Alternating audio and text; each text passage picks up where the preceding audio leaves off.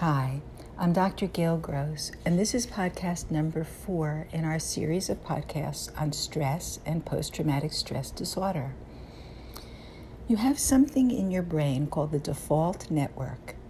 That part of your brain tells you when your brain is wandering from worry to worry, from thought to thought, from problem to problem, without settling on one thing. Then you're more likely to think and feel negatively.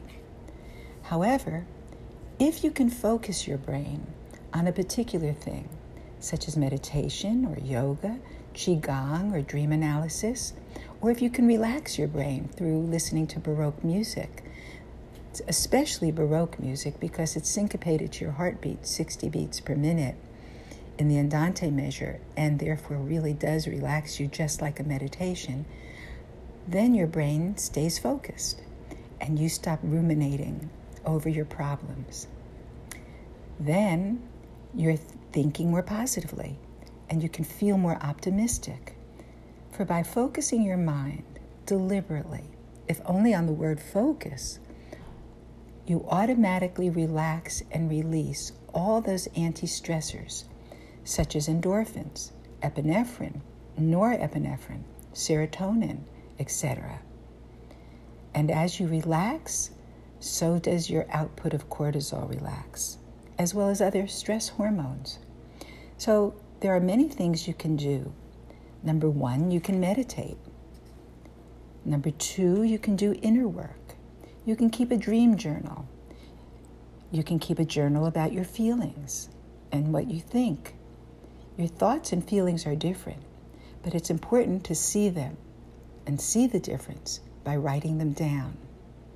Now, when you do this, you should not keep your what that particular kind of journal. Just write down what you feel so that you're not editing it.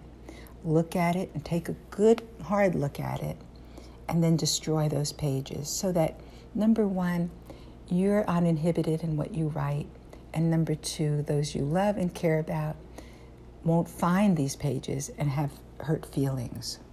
So throw that list away so that nobody else can see them. Then you'll feel free to express yourself in an uninhibited way as you write. Remember, when you keep your dream journal, that dreams are the only unedited information that ever comes out of you. And it comes to you directly from your unconscious. So it gives you unbelievable direction and guidance if you pay attention. And of course, you can listen to Baroque music, which puts you in a meditative state, throwing more blood to the prefrontal cortex, where your critical thinking is. And it helps you then, therefore, think in a more complete way by processing better. This really is such an easy thing and doesn't take or require any effort on your part. Just turn on your music. It also helps you, you use your brain like a wonderful symphony, everything playing together. You know, you've all heard the anecdote that Einstein used 10% of his brain, but that actually is not true. We all use all of our brain. It's just what, what matters is how we use our brain. What you want to do, what is essential, is to use your brain in harmony, like an orchestra. And finally, and, and not lastly, because there are many other types of ways to relax your brain, but progressive relaxation and exercise are two wonderful ways to use the body and the mind together to focus and relax. So, if you use progressive relaxation, go through the tips of your toes to the top of your head, telling each body part to relax as you tense and release them isometrically. Then check in with your body, asking each body part once again if they're relaxed, focusing your mind if there's tension on part of the body that still holds tension, and then isometrically release that tension and tell yourself again to relax. It is important to remember that your body is connected to your, your mind, that we're not either our body or our mind.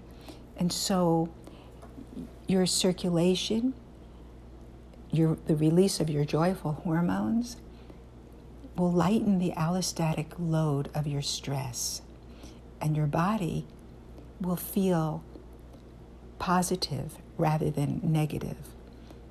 While draining off this allostatic load, you're draining off the stress hormones, including cortisol. This is one of the most effective things about exercise.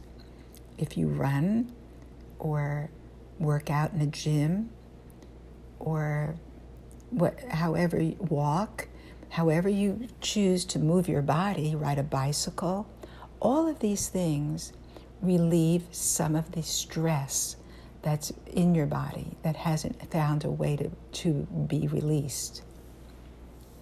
And then hormones, including cortisol, it also release. All of these behaviors, including exercise and inner work, will help connect your body to your mind, and your mind will help you get through your post traumatic stress disorder. Now you can think more creatively and process information better and less emotionally. Because if you are meditating and exercising, you are in the zone.